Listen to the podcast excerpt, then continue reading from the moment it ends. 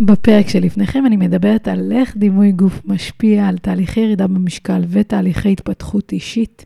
אז יאללה, בואו נתחיל.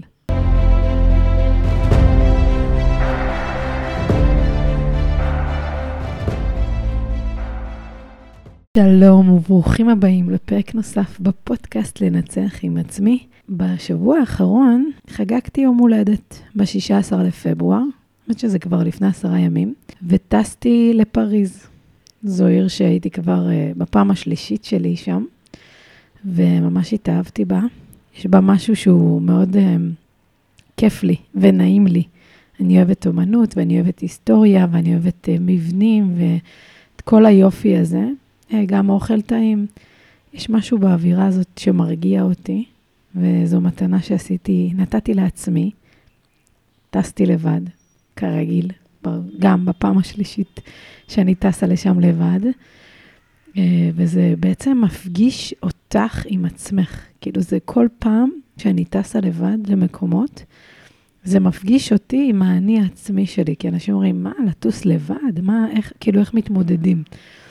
ובעצם העניין זה להתמודד עם עצמך. זה, את יכולה לטייל, את יכולה לראות אנשים, זה תרבות אחרת, זה סגנון אחר. אני בן אדם מאוד מאוד חם, והעם הזה הם אנשים מאוד מאוד קרים. המזג האוויר היה יחסית נוח, ועשיתי את הדברים שאני אוהבת, ועדיין, זה פתאום, יש רגעים שאת נדרשת לחפור בעצמך, לנסות להבין בעצמך כל מיני דברים במערכת יחסים שלך עם עצמך, וזה כולל הכל, כי כשאני מלווה אנשים בתהליכי ירידה במשקל, זה בסוף ההתעסקות שלנו בעצמנו. כאילו, זה לא באוכל כמו מי אני, מה הצרכים שלי, מה הרגשות שלי, אה, מה ההתעסקות שלי עם הגוף שלי, כמה אכפת לי ממנו, אה, מה הביטחון העצמי שלי, מה הערך העצמי שלי, האם אני שווה, אני לא שווה, איך אני מתנהגת, איזה הרגלים יש לי. איזה, כאילו, זה הכל. זה מערכת יחסים שלי עם עצמי, זה בעצם היכולת שלי לנהל עם עצמי איזושהי, אמ, לבדוק את, ה, את, ה, את כל מי שאני, בכל האספקטים. ודווקא טיסה כזאתי, ואני עושה את זה לא מעט, לחו"ל, כמעט כל הטיסות שלי לחו"ל היו בעצמי, אולי מלבד שתיים, אחת בזוגיות ואחת בנישואים, אבל בסך הכל אני מרגישה שזה עוזר לי לזקק את עצמי. נכון שיש רגעים שאני רוצה לחלוק עם אנשים, רגעים שהם כאילו, וואו, מדהימים. והיום הולדת שלי, אני חלקתי אותה בפריז, בצרפת, עם עצמי. אה, מה שכן, אני יכולה לספר לכם שהייתה לי חוויה מדהימה. ב-16 לפברואר, שהטיסה הייתה ממש באמצע הלילה, בין חמישי לשישי. אז חגגתי את היום הולדת uh, בטיסה עצמה, ואני מכירה את הטייס, uh, והוא אמר לי, אני, אנחנו נזמין אותך לתא הטייס, אחרי שאת, uh, כאילו, אחרי שנמריא. ואז אני פשוט הגעתי לטיסה ונרדמתי, חיפשו אותי, איפה יעל? והגברת הלכה לישון קצת. וכשהתעוררתי איזה שעתיים ככה לפני הנחיתה, הזמינו אותי לתא הטייס ועשו לי כזה ממש אירוע מדהים וחוויה מיוחדת ומדהימה, כאילו אף פעם לא הייתי בתא הטייס ופתאום אני מיוחדת ואני מרגישה משהו, פתאום הערך העצמי שלי, הרגשתי כזה וואו, ובכלל כל הנחיתה הייתי בתא הטייס, זו חוויה שהיא... אין דברים כאלה. באמת אחת ל... לא חשב, לא חלמתי שזה יקרה, אבל זה קרה. זה משהו ממש ממש מדהים. אמ, זה קטע, כי גם פה ההתעסקות שלי בערך העצמי שלי. כאילו, האם אני שווה, האם אני, וואי, אני ראויה בכלל להיות שם, ותמיד כזה הסתכלתי על טייסים כמשהו, לא יודעת, כמו אלוהים כזה, ופתאום אני גם יושבת שם, וזה מדהים מדהים. אז מה שהיה לי בתובנות שלי בצרפת, זה הרבה עניין על הדימוי גוף שלי. כאילו, איך אני נראית. כי פתאום ראיתי את כולם, אולי זה מה ששמתי לב. פתאום ראיתי את כולם כאלה חטובים וחטובות, וכולם נראים טוב. וזה נראה כאילו שזה באהלן אהלן שלהם, כאילו, כי הם אוכלים שם אה, קרפים ואוכלים ארוחות ככה די אה, קורסונים ובגטים וכל היופי הזה, ואני אומרת, כאילו, זה פתאום, אני מתעסקת בעצמי, ואני אומרת, שנייה, אולי אנחנו פה באיזה טעות אחת גדולה, כאילו, התרבות שלנו, ההתנהלות שלנו, מה אנחנו לא מבינים שהצרפתים מבינים?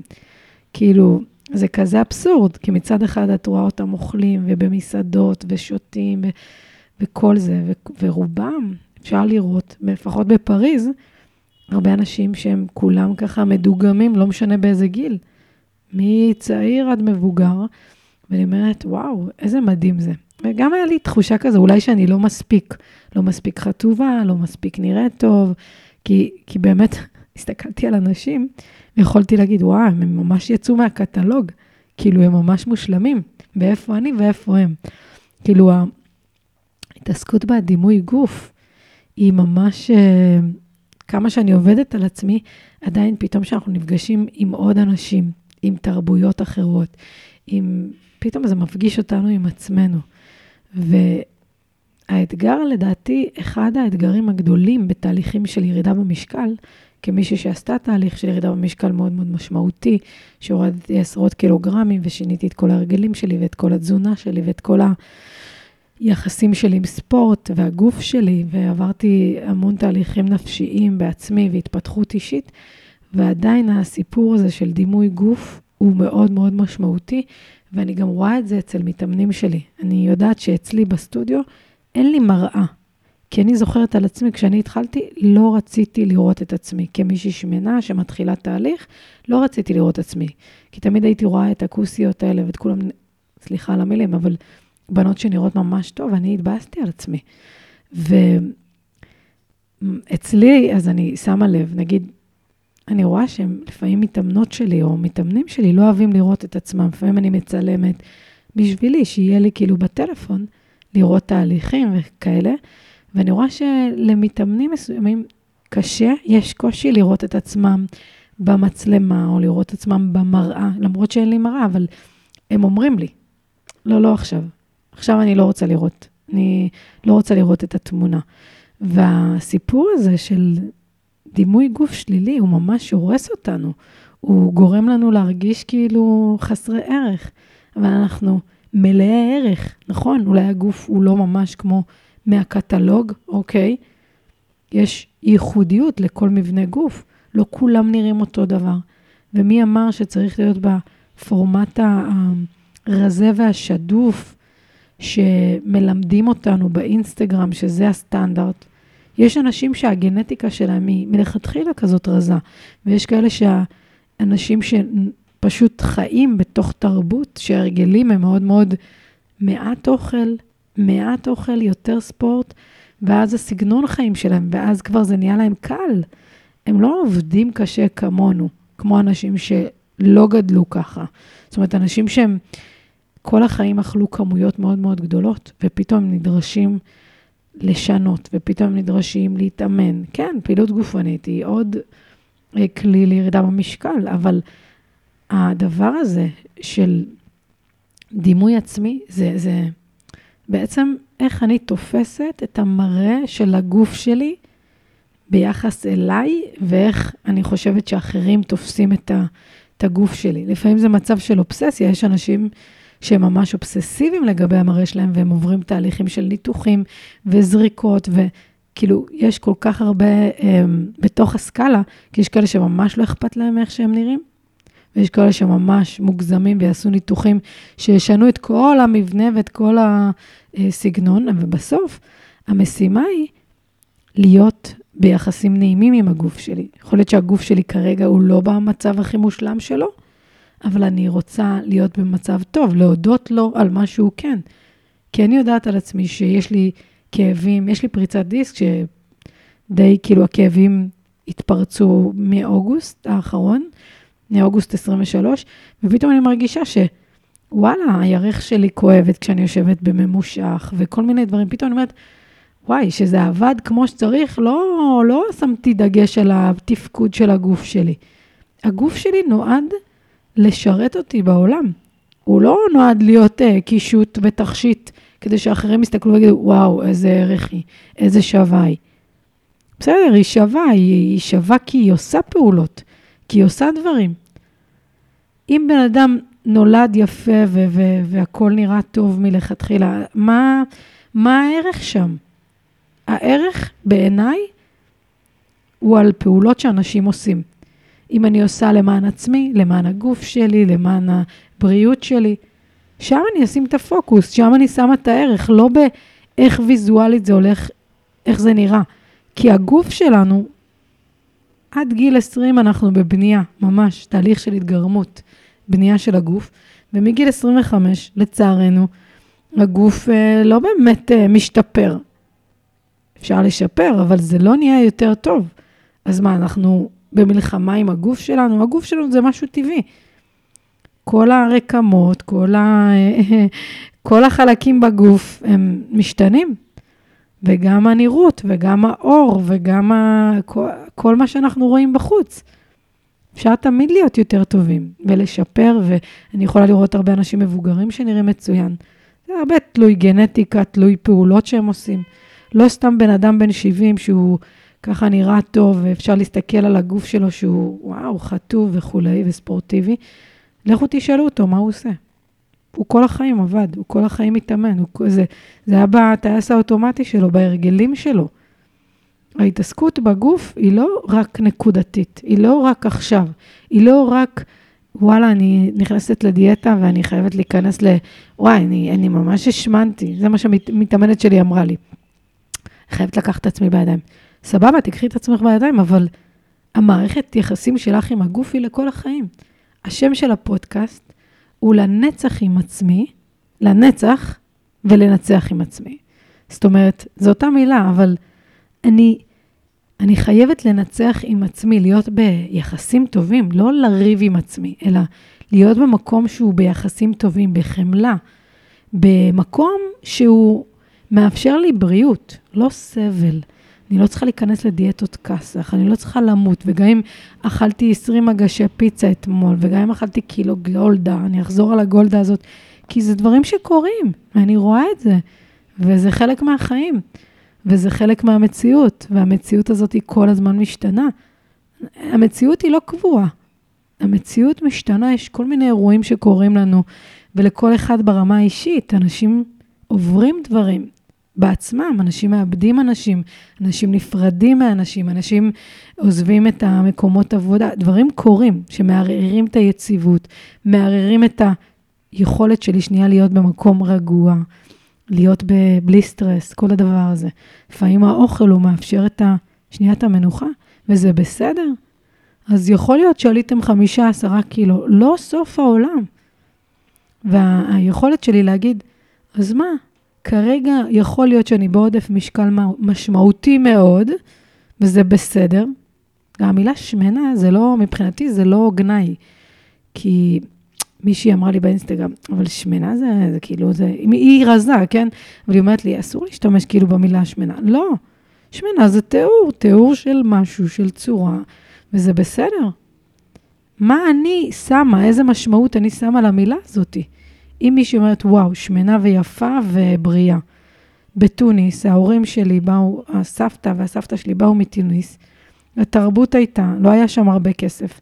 אז מי שהייתה רזה, זה היה מסמל על מעמד אה, סוציו-אקונומי נמוך, ומי שהייתה שמנה, זה היה בעצם מסמל, סמל סטטוס, וואו, הם שיש להם כסף, שיש להם אוכל, אוקיי? וכלה לפני החתונה, היו אה, אה, שבוע לפני החתונה, נותנים לה לשתות כוס שמן כל יום, כדי שהיא תהיה שמנה, כדי שהיא תהיה יפה. העניין הזה של דימוי גוף הוא משתנה, הוא תלוי תרבות, הוא תלוי הדברים האלה. אין לנו שטנץ אחד. אין משהו אחד וזהו. גם מה שיש היום ב-2024, עוד עשר שנים זה הולך להשתנות, אולי עוד חמישים שנה זה ילך להשתנות. כי זה קשור לכל כך הרבה דברים. אז מה, אני צריכה להיות כל הזמן בשנאה עצמית כי אני לא עומדת הדבר הזה של הסטנדרט שמעמידים אותנו בסטנדרטים שהם לא uh, מציאותיים. אני רואה כל מיני כוכבי רשת שהם באמת כאילו, וואו, חטובים ורזים, ו, ויכול להיות שהמזל שלהם שיחק להם, שהגנטיקה שלהם טובה, שהמשפחות שלהם גידלו אותם בהרגלים שהם טובים. של כמויות קטנות ואוכל יותר בריא, ויכול להיות שהם אוכלים גם שוקולדים וחטיפים. אבל לא בהכרח אני באותו סרט, לא בהכרח, אני לא יכולה בכלל להשוות את עצמי לכל מיני דוגמניות. אה, הנה אנה זק, עדן פינס, כל הדוגמניות האלה. סבבה להם, שיהיה להם לבריאות, אני בעד כל בן אדם, אבל אני לא יכולה להשוות את עצמי למישהו אחר. אני, יעל, כל אחד הוא מישהו בפני עצמו, הוא אינדיבידואל, הוא ייחודי, וזה בסדר. מי אמר שצריך שיהיה דוגמה אחת, תבנית אחת? וזו הייחודיות שלנו, הצבע שלנו, הצורה שלנו, הנראות שלנו, היכולת שלנו להביא את עצמנו להגשמה. אז כן, גם חלק מהגוף, הרבה אנשים מרגישים, אולי אנשים שמנים מאוד, שהם, זה שהם אולי שמנים מאוד, זה מונע מהם להיות בהגשמה שלהם. כי הם מוגבלים, כי הם לא יכולים לקנות בגדים מסוימים, כי הם בעצם תלויים באוכל, האוכל שולט עליהם. זאת אומרת, היכולת שלי לשלוט במה שאני עושה, זה יכולת שנייה. אני רוצה להסתכל על עצמי מלמעלה ולהגיד איך אני שולטת על החיים שלי. וגם הגוף נכנס פה, אבל הגוף זה בעצם התופעת לוואי, או התוצר לוואי של איך שאני חושבת, איך שאני מתנהלת, איך שאני אה, מדברת לעצמי. זאת אומרת, אני רוצה להיות במקום שהוא בחמלה, באמפתיה. אפשר לשפר, אפשר לרדת במשקל, כן? השמנה זה לא... אני הייתי שמנה מאוד, וזה... אני אהבתי את עצמי, אבל אם אני שמה יד על הלב, הייתי רוצה להיות רזה. כאילו, היה לי חלום כזה, לקום בבוקר ולהיות רזה. כאילו, אפילו ליום אחד כזה, ללכת ברחוב, להרגיש שווה. יכול להיות שמישהו מכם ששומע את זה יכול להזדהות, כי זה משהו שהוא... עכשיו, בן אדם רזה לא יחשוב על זה, כי הוא חי את זה יום-יום, הוא רגיל, כאילו... אני, כשאני עשיתי את התהליך של ירידה במשקל, פתאום קלטתי שאנשים, אה, פתאום אני נראית טוב, פתאום אה, מתחילים איתי, פתאום צופרים לי דברים שהם כאילו הייתי בהלם. אמרתי, זה לא הגיוני. אבל כאילו, שפתאום חיים את זה, וזה חלק מהחיים. אני כבר חמש שנים כבר יותר מחמש שנים אה, אחרי התהליך שלי, זאת אומרת, תמיד אנחנו בתהליכים. מבחינתי אין התחלה וסוף. תהליך של התפתחות הוא כל החיים. אנחנו כל הזמן מדייקים את עצמנו, ואין דיאטה או סגנון אכילה שהוא, אה, זהו, זה מה שאני עכשיו מקפידה איתו עד המוות ואני צמה לי. לא, צריך להיות במקום של אהבה, צריך להיות במקום של בריאות הגוף. תנסו לראות איך אתם בתוך האהבה העצמית שלכם, כן, אני אוהבת את עצמי. גם אם את תהיי 100 קילו וגם אם תהיי 150 קילו. זאת את. כאילו, היום חשבתי על זה, אני חושבת שהזכרתי את זה, שמתאמן שלי נרצח בבארי. בחור בן 42, וכאילו, כל החיים עדיין לפניו, ואמרתי לעצמי, איזה קטע זה? כאילו, החיים נגמרים. אז איזה באסה זה לאבד את החיים, נגיד, בגיל, אפילו בגיל אה, זקנה. אבל כשאני לא במערכת יחסים טובה עם הגוף שלי, שאני כאילו בסבל עצמי, שאני אני רואה אנשים כל הזמן מדברים על הבטן שלהם ועל הרגליים שלהם ועל הידיים שלהם, ואיך אני נראית ככה, ויש לי, ויש לי סימנים וסימני הרזייה וסימני מתיחה, וכל הזמן ההתעסקות בכמה הם לא טובים.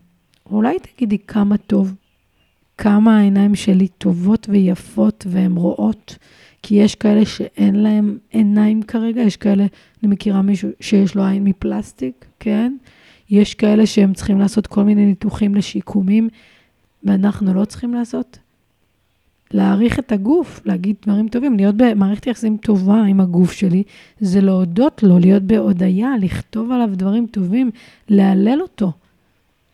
איך הבטן שלכם מרגישה, זה מערכת יחסים שלכם עם הגוף שלכם, שאתם מדברים עליה בצורה שלילית. איזה גרוע היא. מה זה גרוע? היא נושאת אתכם כל החיים. היא חלק מכם, זה המערכת יחסים הכי עתיקה שלכם עם עצמכם. הגוף שלכם דבוק אליכם. הגוף והנפש וכל הדבר הזה, זה הכל הוליסטי, זה חלק מאיתנו. אז אם אני לא אוהבת את עצמי, למה שיאהבו אותי? אני רוצה להיות במקום של אהבה עצמית, אני רוצה להיות במקום של חמלה עצמית, וגם להיטיב עם עצמי בפעולות שעוזרות לי. לרדת במשקל זה אומר להקפיד על תזונה טובה, וגם אם אכלתם אוכל שהוא לא בתוך התזונה שהחלטתם, עדיין להיות באהבה עצמית, ולהגיד, או, oh, היה לי טעים, הבטן הזאת עכשיו נהנתה. המוח שלי קיבל ככה איזה דופמין למוח. הכל בסדר, תחושת עונג, נהניתי, פרפקט. אבל אני רוצה לאהוב את עצמי, אני רוצה להיות במקום של וואלה, אני אלך להתאמן, אני עושה אימון כושר, אני אעשה פילאטיס, אני אעשה ריצה, אני אעשה כל פעילות גופנית, מתיחות, יוגה, כל דבר כדי לטפח את המערכת יחסים שלי עם הגוף. כי אם המערכת יחסים שלי עם הגוף גרועה, אז כנראה שאני לא משקיעה בה. אני רוצה להשקיע בה. אני רוצה להשקיע במערכת יחסים הבריאה שלי. זה לדבר בטוב, להכניס דלק טוב לגוף. ברגע שאני מכניסה רע לגוף, זה מה שיוצא. זה האנרגיות. אני שמה לב, אגב, שאם אני אוכלת דברים מסוימים, הגוף שלי מרגיש בהתאם. אם אני אוכלת דברים יותר טובים, אני פתאום מרגישה אחרת. אתם יכולים לשים לב על עצמכם. תפסיקו לאכול את כל הזבל ואת כל הג'אנק וכל מיני אלכוהול, ופתאום הגוף, הגוף בסוף הוא בנוי שנאכל, שניתן לו דלק. כאילו, אוכל זה טוב, זה מדהים, אבל התפקיד שלו לתת דלק לרקמות בגוף. מישהו צריך לתפעל את המערכת הזאתי. וזה האנרגיה הזאת שאנחנו מכניסים. אז אם אני מכניסה רק אנרגיה שהיא מתועסת ומעובדת והיא... ומטוגן, וכל הדבר הזה שוואלה, לא טוב, לא טוב לגוף, ועובדתית אתם יכולים להרגיש עם זה. ויכול להיות שגם, גם אם אתם אוכלים את זה ולא עולים במשקל, עדיין, זה לא בריא. אני רוצה לדאוג לגוף שלי, אני רוצה לדאוג בטיפול ההוליסטי שלי. לישון טוב, לאכול טוב, להיות במקום שאני בסדר עם עצמי. זאת אומרת, כן, אני, אני יודעת איפה אני כרגע, אני יודעת איפה אני רוצה להיות, ולצמצם את הפער.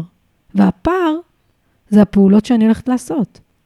זה המילים, זה ההתנהגויות, זה ההרגלים, זה השינויים שאני אעשה, זה המחשבות שאני אחשוב על עצמי. וואי, איזה פצצה את, איזה יפה את. כן, את יפה. כן, אתה חתיך. לא, אבל אני לא נראה ככה. אתה חתיך, נשמה. ככה זה. להגיד, הכי מדהים, להעצים. להעצים, אם, אם מישהו לא מעצים אותי, אני אעצים את עצמי. למה אני צריכה לחכות שמישהו אחר יגיד לי שאני נראית טוב? אה, אמרו לי שאני נראית טוב. אה, רז... אמרו לי שרזיתי. די. מה זה משנה מה אמרו? מה אני חושבת על הגוף שלי? כי יש אנשים רזים וחטובים ודוגמני על שמרגישים חרא עם עצמם, לא מספיק יפים. אני פגשתי לא מעט בנות יפות, כאילו באמת יפייפיות, שיש קונצנזוס, והן לא מרגישות ככה. למה? כי תכלס, הן נראות מצוין, ויזואלית, הן על הקטלוג. אבל המערכת יחסים שלהם עצמם היא שלילית. היא, אולי הם בהלקאה עצמית, אולי הם בחוסר חמלה. כאילו להיות במקום של אה, מחשבות טובות על עצמי, כן, אני טובה, כן, אני נראית טוב, כן, אני משקיעה בעצמי. לקבל את עצמי, לאהוב את עצמי, להוקיר את עצמי, גם עם המגרעות, לא הכל מושלם. אף אחד לא מושלם. גם אם אנשים נראים לכם באינסטגרם בתמונות שהכל ככה פילטרים והכל uh, מעוצב ופוטושופ, גם הדוגמניות על, הכל עושים שם פוטושופ, זה לא, זה לא, לא מראים לנו את האמת. וכשאתם תפגשו את האנשים באמת, אתם תראו את הפערים. וזה בסדר, אבל רק צריך להבין שהמציאות היא, זה איך שאנחנו חיים, ואיך אני רוצה לחיות, איך אני רוצה למות. אני רוצה שעד סוף חיי אני אהיה באהבה עצמית, כאילו זה, זה בריאות, זה הדבר הזה שאני רוצה להיות במקום טוב עם עצמי. זה יהיה לי באסה לחשוב שאני כל החיים אהיה במלחמה. לא, אני רוצה להיות במודעות לצרכים, לרגשות שלי, מה, מה קורה לגוף שלי? האם אני ברוגע? האם אני בכעס? האם אני בעצבות?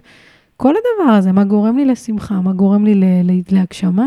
כשאני עושה ספורט, כשאני אוכלת טוב, וואו, אני יכולה לעוף על החיים. כן, אני יודעת על הרבה אנשים שספורט ואוכל שהוא טוב, זה גורם להם להיות באנרגיה גבוהה. אז להיות בהקשבה לגוף, להיות בהוקרה, ממש, לקחת דף ולהתחיל לכתוב על כל הדברים הטובים שהגוף שלכם עושה. הוא נושא אתכם, הוא מרים אתכם, הוא... אתם יכולים לקום, אתם יכולים להתכופף, אתם יכולים לעלות, אתם יכולים אה, לכופף את המרפק, לכופף את הברך, לסגור את העיניים, להריח, לשמוע. יש לי חבר מהעבודה הקודמת, שפתאום באמצע החיים, באוזן אחת הוא לא שומע. פתאום.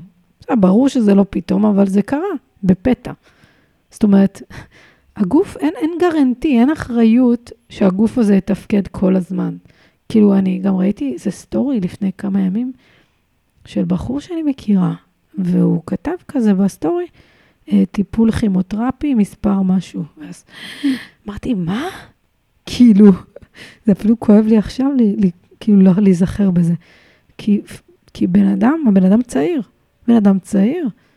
מה, אנחנו, אין לנו שום אחריות על הגוף שלנו, אז בחלק הזה שיש לי, אני רוצה לדעת שאני עושה את המקסימום באהבה עצמית, באמפתיה, בחמלה, וגם אם מישהו אומר לי מילה רעה על הגוף שלי, להגן עליו. לא להיכנס לבכי, להגיד, וואלה, הגוף שלי מדהים, גוף שלי פצצה, הפעולות שלי, אני מדייקת את עצמי כל הזמן. להיות במקום הזה, להיות בחמלה הזאת, כי אני חושבת שהדבר הזה של דימוי גוף, איך, איך אני חושבת שהגוף שלי נראה, נראה, או איך אנשים חושבים, זה, זה, זה באמת חשוב, חשוב לטפח ולאהוב וליצור ככה איזו סביבה תומכת, לעשות פעולות שמיטיבות איתנו. ואם אתם צריכים uh, מישהו להתייעץ איתו, אתם תמיד, יש כל מיני, יש פסיכולוגים, יש מטפלים, יש מאמנים. להיות במקום שנותן את הדחיפה. לפעמים אנחנו בעצמנו לא תמיד uh, יכולים לעשות את זה. אני יכולה לספר שאני עשיתי כל מיני טיפולים, עשיתי אפילו טיפול בפסיכודרמה דרך... Uh, כאילו, טיפול בפסיכודרמה, ממש על הנושא של דימוי גוף. כי אני, היה לי קושי, נגיד, אה, לחשוף את הגוף שלי מול אחרים במקומות מסוימים, אינטימיים. ופתאום התחלתי, בטיפול הזה, הרגשתי שאני יכולה לדבר עם הגוף שלי, ממש. מה הגוף שלי חושב עליי, מה אני חושבת על הגוף. כאילו, ממש דיברתי את הגוף שלי, והסתכלתי על כל חלק בגוף, וממש שיניתי את כל, ה, את כל החשיבה שלי. אז להיות במקום שהוא טוב ומיטיב ועוזר לכם, זה לוקח זמן. זה לא, אוקיי, הנה, עכשיו אני אוהבת את הגוף שלי. זה כל הזמן תהליך שהוא מתמשך. אתם צריכים להיות סבלניים כלפי עצמכם. ת, תתמקדו, אני ממליצה, להתמקד בדברים הטובים, בהצלחות שלכם, ותחגגו אה, כל צעד קטן בדרך, כי זה סופר סופר חשוב. ולגבי הצרפתים, הם כל היום בתנועה, לפי מה שאני שמה לב, כל היום במטרו, צריכים ללכת. אפילו אם יש תחנת, אה, כאילו, אני רוצה להגיע ממקום למקום, או שהולכים ברגל, וזה המון, כאילו, זה ללכת המון, ו... או ללכת במטרו, שזה כאילו לנסוע במטרו, אבל גם בתוך המטרו, בתוך התחנות, המון המון הליכה, כאילו, כל הזמן. אה, וגם האכילה שלהם, כמויות מאוד מאוד קטנות, שזה גם הרגלים מאוד מאוד קטנים. גם האוכל שלהם מאוד מאוד איכותי. הם לא כזה הכל ג'אנק, אה, הכל כזה אוכל טוב ממוצרי גלם טובים. אה, ובגדול, נראה לי שזה הרגלים של, של תנועה וכמויות קטנות. והלוואי וגם אנחנו ככה נצליח uh, לסגל את הדבר הזה, אולי קצת מהתרבות הצרפתית, לארץ, לישראל. אז תודה רבה שהאזנתם עד לפה. ומי שלא מכיר אותי, שמי יעל אליה, אני מאמנת אישית, מאמנת מנטלית ומאמנת כושר. אני עוזרת לאנשים בתהליכי התפתחות אישית ותהליכי ירידה במשקל. מהסיפור האישי שלי, זה הייעוד, זה השליחות שלי.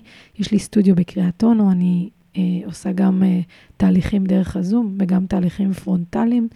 אז אם אתם צריכים עזרה, אפילו שיחת ייעוץ באהבה ממני, אתם מוזמנים לפנות אליי או להפנות מי שאתם חושבים שצריך אותי.